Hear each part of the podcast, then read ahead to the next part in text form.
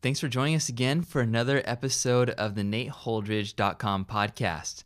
Today we're talking again about Nehemiah. This is our third installment and talking about Nehemiah and his prayer and his concern and now his willingness um, to serve the people of Jerusalem, to give up everything he had for the sake of going to repair his hometown, this city he loves so dearly.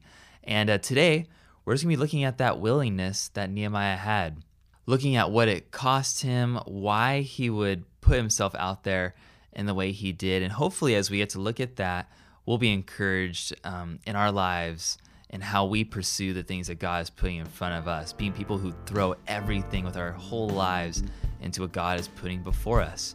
So, without further ado, let's get right into this conversation. Hey, do you remember the first volunteer position you had here at the church?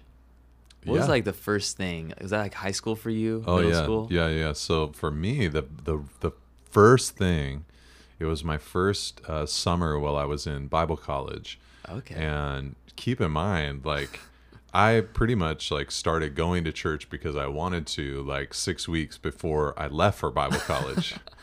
you know, so it was a pretty radical, like, Yeah. turnaround. You Quick know, in my heart. Yeah. So before I came home that next summer, I called the current youth pastor at the time from a payphone oh Yeah. man, what's that? and uh, you know I, I and so i asked him i said hey you know is there anything i can do Mm-hmm. this summer you know is there any way i can help out and um, yeah it turned out that um, the uh, he, he said yeah come up you know you can help out with the with the youth group it had just the church had just shifted from being portable uh, Hmm. to having a new facility and because of that the church just like numerically I don't want to use the word exploded, but it grew Right, pretty yeah. significantly over the course of that year.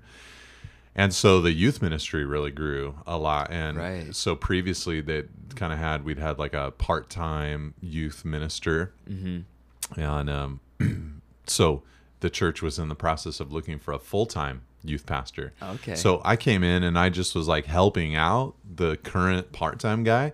And then something happened like with his job, or I don't know, I can't remember the details. But basically, for like a month, I was the interim stand in, like just being the youth pastor. Fresh out While they were looking for a new guy. Yeah. yeah.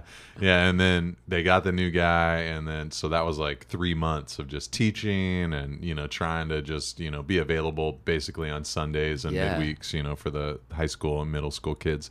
And then, um, and then yeah, my, I went back to Bible college after that. Yeah, That's that was my awesome. first thing. Yeah.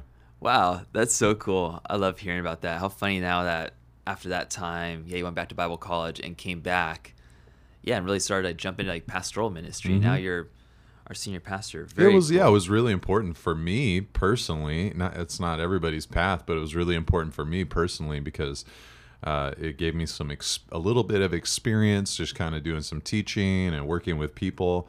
And then when I went back down to Bible college, it kind of gave me a fresh fire and like reason for why I'm there. Because I, you know, I went there to just kind of get my own head uh, screwed on right and to, and to kind of get my walk with the Lord Yeah. uh, dialed and then go i was planning to go on and do you know whatever else you know and, and get the other degrees that i needed to get. But once once i had that experience it kind of really helped me go okay that's part of the reason i'm studying the bible and why i'm here is to help prepare me for being able to minister to other people. And it really wasn't an, until uh, you know it wasn't another seven years or so until i became a youth pastor you know it was Okay, I, I loved I always loved serving and helping out with the high school group, but my thing was college ministry, like you you know, like you're doing young Yeah, adults. Um, when I when when I you know finally finished at Bible college and came back up here to Monterey. Right. That's so cool. I always love hearing the stories of how people first got into serving in the ministry. It's always so fascinating to me, which is kind of fun. I mean, today we're talking about Nehemiah again. This is like the third installment in this trilogy that you've been writing about Nehemiah's life, which has been so great. But this is really cool because we get to look at how he was so willing to serve God and to jump into what we'll get into a little bit. He had kind of volunteered himself really to serve God. And uh, there's three big things in this article, Nate, that you talked about with Nehemiah. So he he prayed, and wanted to go serve the people of um, Jerusalem and rebuild the city. And uh, you talk about his sacrifice, his volunteerism, which will be fun to talk about, and his perspective. But before we talk about those th- three different things kind of going on inside of his heart and everything, for those of us who are just jumping right into the conversation now, can you give us some backstory to what has happened with Nehemiah up until this point? Well, of course I can, and I'll try not to take too long in doing it. Boil it down. Yeah. So Nehemiah, he was ministering or living at a time way after the zenith in Jerusalem. Through disobedience to God, Jerusalem experienced the judgment of God in the form of a Babylonian captivity and attack at the hands of King Nebuchadnezzar. After 70 years of captivity, just as the prophets had foretold, prophets like Isaiah and mm-hmm. Jeremiah, uh, the people of God were allowed permission through a king named Cyrus to go back to Jerusalem to rebuild the temple and reestablish the worship of God. Uh, but the cities still lie in ruins. And uh, decades after that first uh, group of people came back to rebuild the temple, uh, Ezra then went back to teach the people and then now uh, 13 years or so year, uh, years after ezra returned nehemiah is around. And nehemiah is not in jerusalem but he's far away. He's in susa which is the, the winter capital of the persian uh, palace. And so he is the servant of king artaxerxes a cupbearer to artaxerxes the king at the time and he hears about some of his friends, probably one of his brothers, a guy named Hanani, who returned from a recent trip to Jerusalem, asks him, Hey, what's the condition of Jerusalem? Has it been rebuilt? They tell him, No, it's not been rebuilt. You know, the walls are broken down, the gates are burned with fire. He weeps, he prays. We've talked about both of those things up Right, to this point. And then he concludes his prayer in Nehemiah 1, verse 11, by asking the Lord to be attentive to the prayer of your servant and to the prayer of your servants who delight to fear your name, and to give success to your servant today and grant him mercy in the sight of this man. And then he has the little editorial comment Now I was cupbearer to the king. So he concludes his prayer with his real prayer request God, give me mercy in the sight of King Artaxerxes. Right. Whenever I get the chance, you know, let me speak boldly. Give me a chance to talk to Hmm. This that. guy and get the door open Hmm. to go rebuild Jerusalem. so cool. There's so much to kind of pull out of that. And maybe the first thing we talk about is the first thing you talk about in the article, which is sacrifice, how Nehemiah was willing to sacrifice um, for this mission in front of him. Can we talk about what what did Nehemiah have to sacrifice? Like what was on the line for him in actually going forward and speaking to the king and and kind of making this request Yeah. for him? Well, Nehemiah was totally getting out of his comfort zone with this. Yeah, You know, right. because he, as a cupbearer to the king, it's not like he was like this chained up slave who was living in poverty. Mm-hmm. Uh, life in, in the Babylonian and the Medo Persian culture had gotten pretty cushy and it had gotten pretty nice. He was an official. You know, Yeah. God had favored his life. So he was in a place of, to use a word that's used in modern times, a place of privilege at the time in that culture. Uh, he was blessed in a lot of ways. Uh, in a, you might say that it was a life of luxury. You might say it was a life of power. So really, by uh, praying this prayer, he was saying to God, God, I'm willing to step out of that. You know, I'm willing yeah. to turn my back on that prestige or that ease to do something really difficult. So the way I said it in my article is any great work of God starts with sacrifice. This is a real mm. sacrificial kind of spirit, a real sacrificial kind of attitude. And I think that that's important because you know, as at least for me in my experience as I look out at who volunteers themselves, mm-hmm. who lays down their lives, you know, to be used by God. To be quite honest, a lot of times it, the people that lay down their lives to be used by the Lord are people who aren't in places of as much privilege as Right. others or uh, aren't in uh, luxury or power. A lot of times, people who are in luxury or power, they just don't serve. Right. They Yeah. don't sacrifice. They don't lay down their lives. The I don't know whether it's the cushiness or the full schedule or the Yeah. distraction, but it's just hard for them to hmm. to do that oftentimes. Right. That's that's not always the case, and it's absolutely beautiful when you see someone who is very powerful or influential or has mm-hmm. means and you see them, you know, lay down their lives for the Lord. And to be honest, a lot of times people who are like this, their schedules and lives are full. Whereas, mm-hmm. you know, maybe you're, uh, you know, a blue collar kind of guy, or you know, you're mm-hmm. run of the mill nine to five, or you know, like like you or me, you know, Right, we, we might be able to say my life's fairly predictable, my schedule's fairly predictable, Yeah. and some of these more high powered people, you know, it's like, man, I'm flying all over the world doing the things Right. Mm-hmm. that God has asked me to do. So we all have to be sensitive to that. Who are Yeah, we? Who has. God called us to be? But we do have to ask the question Am I unwilling to serve? Am I unwilling to be obedient to God? Am, am I unwilling to make disciples? Am I unwilling to do the hard things Mm. Yeah. because it's going to make me uncomfortable and I'm going to have to sacrifice and I'm going to have to get out of my cozy home or my nice yeah. community and I'm going to have to confront a little bit of uh, ugly, a little bit of uh, uh, you know unfortunate situations, people or environments that make me feel uncomfortable. Yep. You know, Nehemiah was willing to do that. that you use volunteerism. I know it's not your favorite word, but um, I know it, it does get the point across. It's just Mm. cool that Nehemiah was in his heart so willing to sacrifice Mm-hmm. everything, and then not only that, he was down to actually put his like his body on the line to do and volunteer himself for yeah. it. It's so interesting that he didn't ask for the king's helpers or like a team to go out and rebuild um, Jerusalem. I mean, he did ask for people to help, but he was willing to actually go and lead people with him rather than just sending people out and him stay in the kind of nice lifestyle. So, can we talk about that a little bit? So, um, why did he just put himself out there? It's one thing to sacrifice, but to willingly volunteer, why did he actually do that? Well, let's start first with you know I, uh, you said that that's not one of my favorite words, and the reason for that is because you know, I use the word volunteer for practical reasons. Right, You know, right. people understand that word. It's a word that we use in Mm-hmm. our modern era, but in the Bible, the the word is slavery, servanthood. You. Yeah, know, yeah. it, it speaks of an abasing, a lowering of the self. You Hmm. know, it's not. I mean, you will find the word volunteer in the Bible, but Right. the the real idea is Hmm. that if you want to be great in God's kingdom, you make yourself the servant or the slave Right. of all.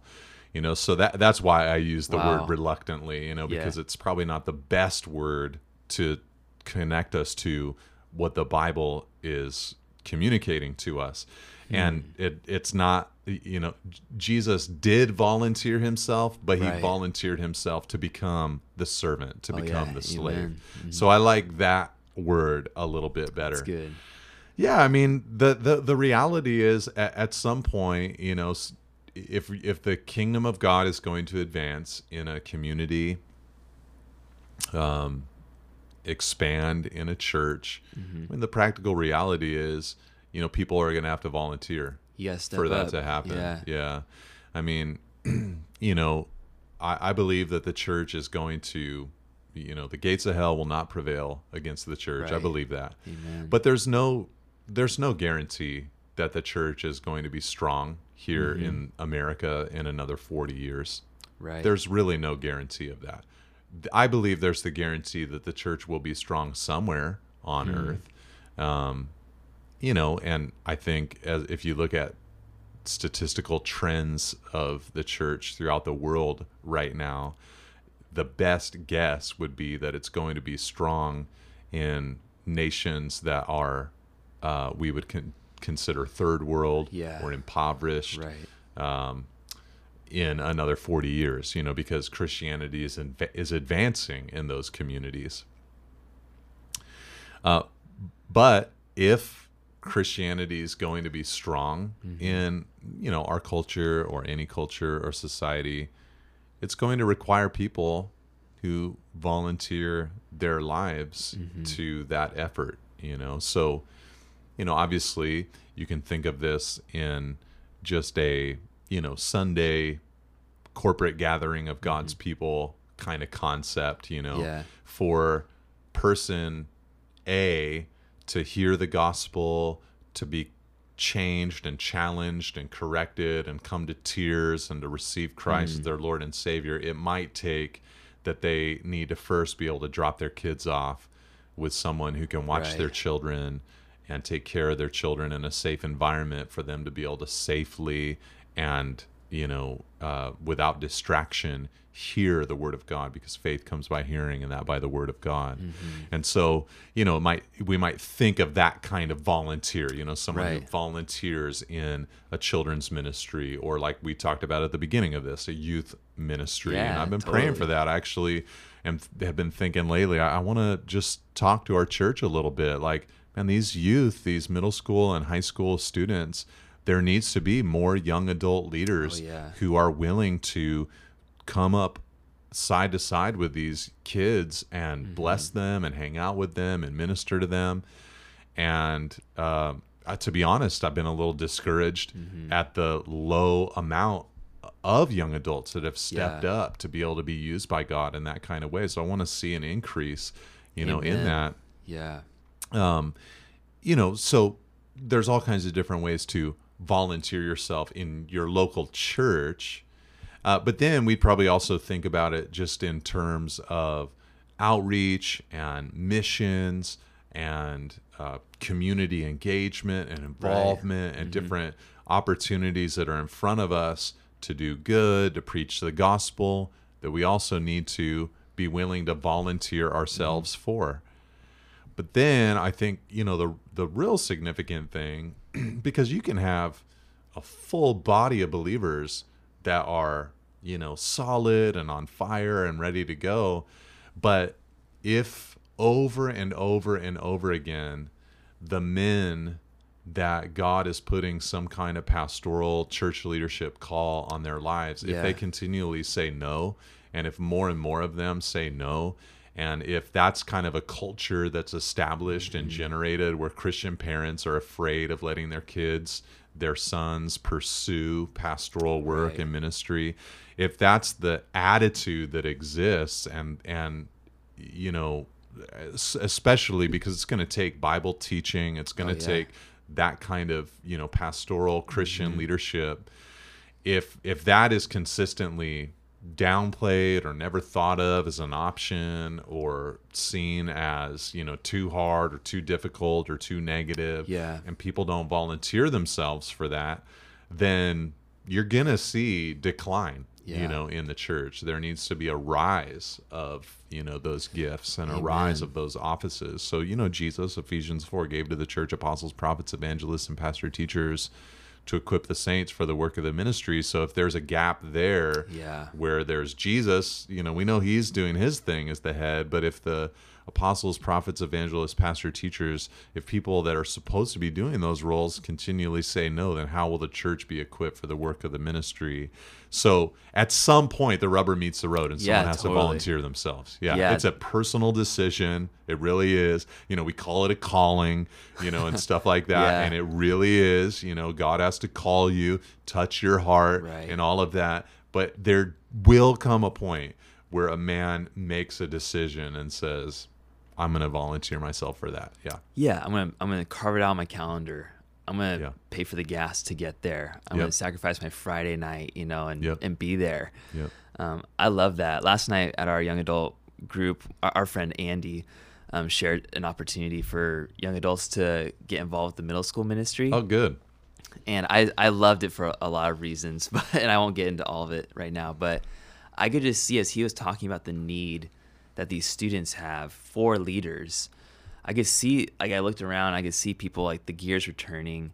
And I saw somebody afterwards go and talk to him about it and they were so excited to get involved with it because they saw that there was an opportunity for them to serve somebody who just needed leadership.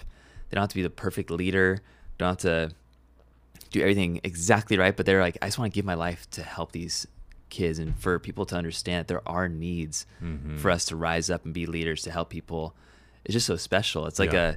a when you talk about calling, it's like yeah, it's the calling. People Yeah. need us to be good leaders Yeah. and to really jump into it. So I love that about Nehemiah. He was such a volunteer and risked it all for the sake of the kingdom. yeah and you know like God. for me i've I just want to say this as a not as a qualifier, but as an addition to this part of the conversation. I think what what I've noticed Mm-hmm. and what I've seen in this local church at least Yeah. is that it I I love the way that everything is structured and designed Hmm. because the reality is the church it's like it all flies together it all grows Hmm. Yeah. together you know as as I grow as a leader and as a pastor as the pastoral group Yeah. grows and matures and gets stronger and better you know that's one thing but the reality is like you know, Andrew was saying to me the other day, Pastor Andrew, he's like, I mean, you know, we were talking about some kind of systems thing that Right, he's right. developing this year, you know, in the church. And he said, you know, I mean, the truth is, like, I know that this doesn't lead to, to any kind of church growth. The Lord Mm. could give us 3,000 more people tomorrow. Right. And I just said to him, I hope not. you know, because if that happens, what like, nobody's coming back because, you know, we can't take care of that Yeah, kind of that's right. people. You know, we don't have the security team for that, the parking team for that, the children's ministry team for that. Like, we all grow together. So as Mm-hmm. I get stronger, as our volunteers get note, stronger, right. like we all have to progress and grow together. You know, I, I think that's Mm. a great, that's a great part of having the small group structure that we have. Oh, you know, it's kind of like. Mm-hmm. That's our main thing. You know, we mm-hmm. have Sundays and then we have small groups. So if we're not growing in developing new life group leaders that can handle more people and, you know, in a sense, pastorally in a sense, care Yeah. for them, if if that's not growing, then we can't grow. Yeah. You know, so it's all I love that it's all together. yeah. So, in addition to that, what I want to say is I think that's why it's pretty important for a church, and that's why we've tried to do this to be simple Yeah. in right. their schedule and mm-hmm. simple in their pursuits and not overload Christians. You know, on Sunday mornings, we have two services. You Right. know, that's it. And then we have one on Sunday night, you know, so we have three services on Sunday. And we used to have three services on Sunday morning, a couple different pockets of time. We've had three services. And you know, that's that's difficult. It's difficult Yeah. Mm-hmm. to cover all the posts that need to be covered. But it's very possible for a Christian to come to church around 8.30 here at calvary Mm-hmm. monterey serve at the 9 o'clock service or attend the 9 o'clock service Right. and then serve or attend the 11 o'clock service you Mm-hmm. know so go to one and serve at one it's not a what you're trying to do is you're trying not to create a yoke that is impossible for people Right, you know that good. is just you know where where a where a church is saying we need volunteers where are the volunteers and it's like dude you got all kinds of volunteers but you're doing so many things Hmm. that there's just there's no way that the people in your church are going to be able to Yeah, keep up with everything that you're trying to do Yeah. you know so we try to keep it simple and manageable Mm-hmm. so that people can volunteer can serve but it's not going to ruin their lives to do so Straight up. No, that's good, man. I love that about this church and this kind of thing that we just do here. It's so good. To kind of shift gears a little bit, we can kind of move into the last part of the article, which is about perspective. Nehemiah just had like a really great perspective about King Artaxerxes and about God and I think about himself too.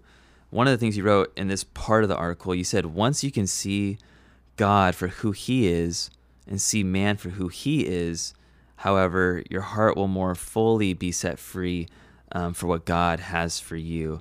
So I know we all want to be free to do what God has put in front of us to do, um, but it feels like it is kind of easy to have maybe a skewed perspective of man and of God and ourselves kind of in the mix. So could you kind of talk to us a little bit about just perspective? Like how should we view man, God, and ourselves like in the mission that God's kind of put in front of us? Yeah, that was Nehemiah's r- prayer, you know, grant me mercy in the sight of this man.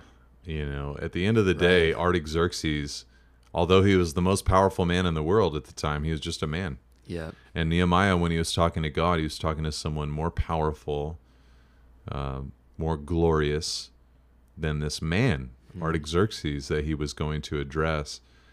This is really per, uh, powerful and important in laying down your life for the work hmm. because the fear of man is a snare.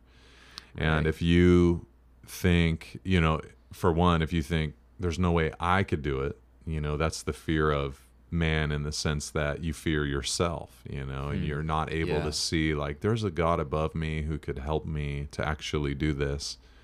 But then if you look out at your, you know, community and you think, you know, there's no way, how could we do this in the face of these folks or these people? Again, it's just another version of the fear of man. You're thinking about them and you're thinking God is not more powerful than they are.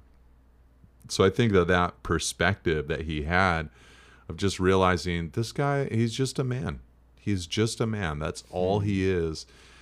It's part of what enabled him to volunteer and to sacrifice to just really realize like there's a God in heaven who he can he can do this, you know. And I guess maybe if if you think about that for you know, a modern Christian, you know, yeah, the concept would be I can't lay down my life. I can't volunteer because, you know, if I do that, then here's all the stuff that I'm not going to be able to keep up with or all the things I'm not going to be able to do. And you're not thinking about and having the perspective that there's a God in heaven who will hmm. smile upon the work of my hands, who will bless me in the midst of doing this work. And perhaps as I'm doing that work will help me see things that are in my life that I don't need to do, that I don't need to focus Yeah. on. Mm-hmm. And he's going to satisfy me. You know, I mean, someone might say like, well, you know, if I if I serve one, if I do what Nate said and I serve at one and I attend one, you know, like I can't do my, you know, morning spin class on Sunday mornings or Right. something like that.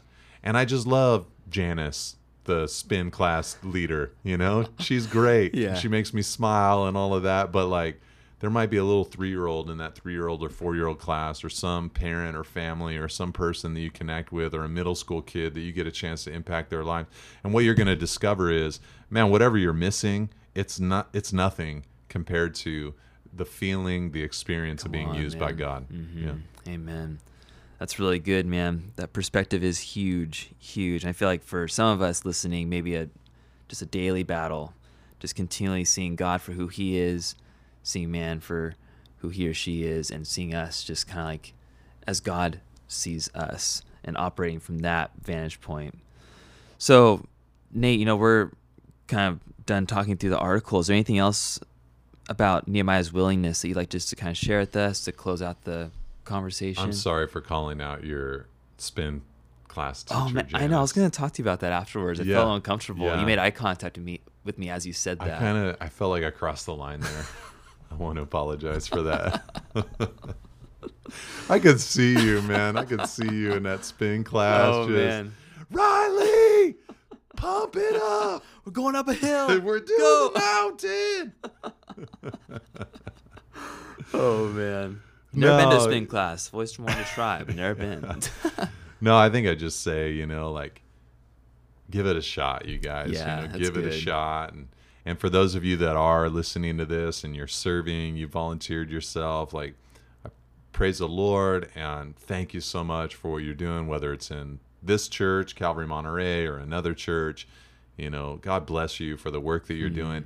And, you know, think through because I think sometimes when we serve, we and we uh, make that sacrifice. There are times where we kind of get in a groove for a long time, mm-hmm. and we forget to say, "God, is there a new way that you want me to take a new step of faith?" You know, that, because i- if you do one thing for a long period of time, you might feel safe in that. Yeah, and that might be your true. new comfort zone, your new normal, and it might be good for you to say, "Okay, Lord, what's the next and fresh thing that you want me, you know, to do? Is it time to disciple Mm. somebody? Is it time to lead in a way that makes me a little uncomfortable? Is it time for me to advance here in this church? I, I really don't think that it's good to to, to have the same post in a local church for like 30 years you know that should grow and expand you might still be a small group leader for you might be a small group leader for 3 decades Right. but when you first start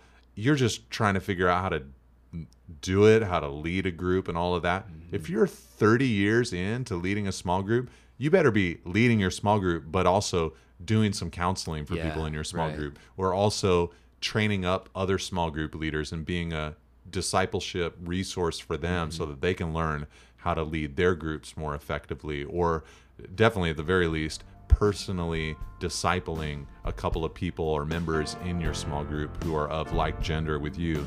I mean, those are things that we should be doing and growing in as uh, as we progress in the ministry. So pray about that. You know, is there some way that I'm supposed to uh, expand in this gift or territory uh, that's in in front of me? So yeah, that's it.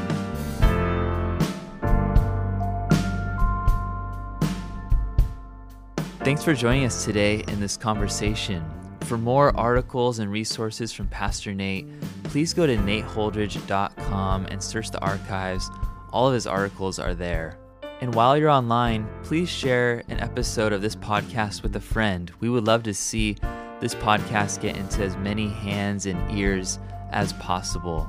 And as always, tune in next week for a brand new episode from this show. But until then, God bless you guys. We'll see you soon.